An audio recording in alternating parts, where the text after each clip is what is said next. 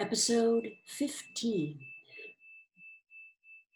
The fabulous statistics continued to pour out of the telescreen. As compared with last year, there was more food, more clothes, more houses, more furniture, more cooking pots, more fuel, more ships, more helicopters, more books, more babies, more of everything except disease, crime, and insanity. Year by year and minute by minute, everybody and everything was whizzing rapidly upwards. As Syme had done earlier, Winston had taken up his spoon and was dabbling in the pale colored gravy that dribbled across the table, drawing a long streak of it out into a pattern. He meditated resentfully on the physical texture of life. Had it always been like this? Had food always tasted like this? He looked round the canteen. A low ceilinged, crowded room, its walls grimy from the contact of innumerable bodies, battered metal tables and chairs, placed so close together that you sat with elbows touching, bent spoons, dented trays, coarse white mugs all surfaces greasy, grime in every crack, and a sourish composite smell of bad gin and bad coffee and metallic stew and dirty clothes. Always in your stomach and in your skin, there was a, a sort of protest, a feeling that you had been cheated of something that you had a right to. It was true that he had no memories of anything greatly different. In any time that he could accurately remember, there had never been quite enough to eat. One had never had socks or underclothes that were not full of holes. Furniture had always been battered and rickety. Rooms underheated, tube trains crowded, houses falling to pieces, bread dark colored, tea a rarity, coffee, filthy tasting, cigarettes, insufficient, nothing cheap and plentiful except synthetic gin. And though, of course, it grew worse as one's body aged, was it not a sign that this was not the natural order of things? If one's heart sickened at the discomfort and dirt and scarcity, the interminable winters, the stickiness of one's socks, the lifts that never worked, the cold water, the gritty soap, the cigarettes that came to pieces, the food with its strange, evil tastes. Why should one feel it to be intolerable unless one had some kind of ancestral memory that things had once been different? He looked round the canteen again. Nearly everyone was ugly, and would still have been ugly, even if dressed otherwise than in the uniform blue overalls. On the far side of the room, sitting at a table alone, a small, curiously beetle like man was drinking a cup of coffee, his little eyes darting suspicious glances from side to side.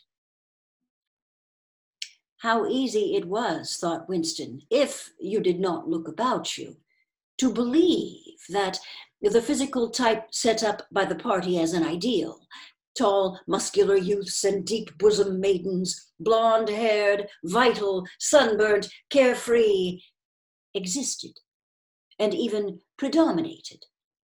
Actually, so far as he could judge, the majority of people in Airstrip 1 were small, dark, and ill favored. It was curious how that beetle like type proliferated in the ministries. Little dumpy men growing stout very early in life, with short legs, swift scuttling movements, and fat, inscrutable faces with very small eyes. It was the type that seemed to flourish best under the domination of the party. The announcement from the Ministry of Plenty ended on another trumpet call and gave way to tinny music. Parsons, stirred to vague enthusiasm by the bombardment of figures, took his pipe out of his mouth. The Ministry of Plenty certainly done a good job this year, he said with a knowing shake of his head.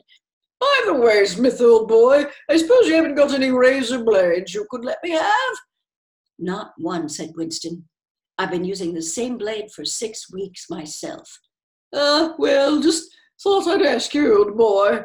Sorry, said Winston. The quacking voice from the next table, temporarily silenced during the ministry's announcement, had started up again, as loud as ever. For some reason, Winston suddenly found himself thinking of Mrs. Parsons, with her wispy hair and the dust in the creases of her face. Within two years, those children would be denouncing her to the thought police. Mrs. Parsons would be vaporized. Syme would be vaporized. Winston would be vaporized. O'Brien would be vaporized. Parsons, on the other hand, would never be vaporized. The eyeless creature with the quacking voice would never be vaporized. The little beetle like men who scuttle so nimbly through the labyrinthine corridors of ministries, they too would never be vaporized. And the girl with dark hair, the girl from the fiction department, she would never be vaporized either. It seemed to him that he knew instinctively who would survive and who would perish though just what it was that made for survival, it was not easy to say. At this moment, he was dragged out of his reverie with a violent jerk. The girl at the next table had turned partly round and was looking at him. It was the girl with dark hair. She was looking at him in a sidelong way, but with curious intensity. The instant she caught his eye, she looked away again. The sweat started out on Winston's backbone. A horrible pang of terror went through him. It was gone almost at once, but it left a sort of nagging uneasiness behind. Why was she watching him? Why did she keep following him about? Unfortunately, he could not remember whether she had already been at the table when he arrived or had come there afterwards. But yesterday, at any rate, during the two minutes hate, she had sat immediately behind him when there was no apparent need to do so.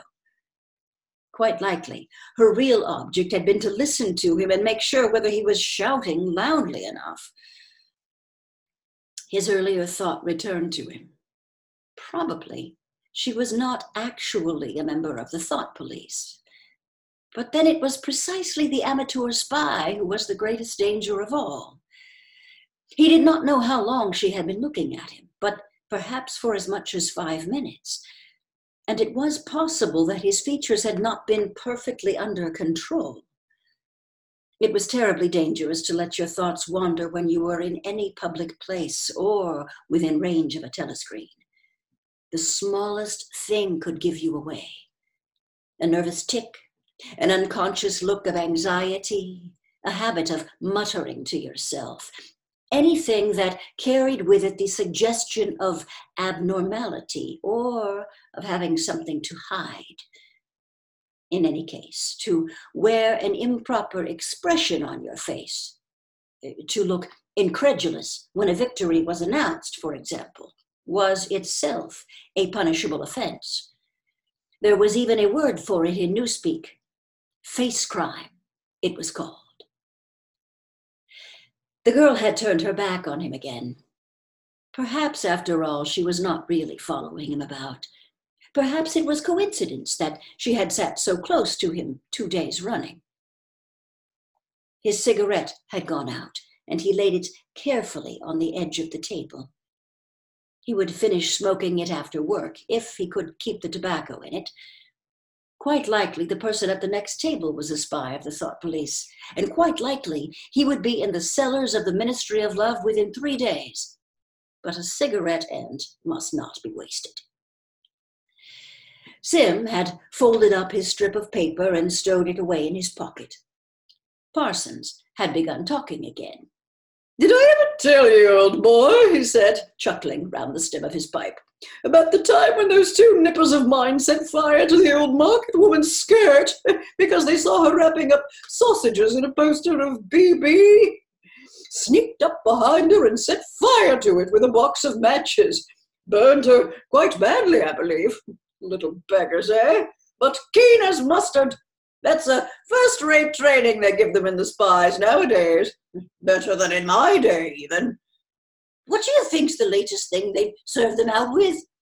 Ear trumpets for listening through keyholes. My little girl brought one home the other night. Tried it out in our sitting room door and reckoned she could hear twice as much as with her ear to the hole. Of course, it's only a toy, mind you. Still, gives them the right idea, eh? At this moment, the telescreen let out a piercing whistle. It was the signal to return to work. All three men sprang to their feet to join in the struggle round the lifts, and the remaining tobacco fell out of Winston's cigarette. End of chapter 5.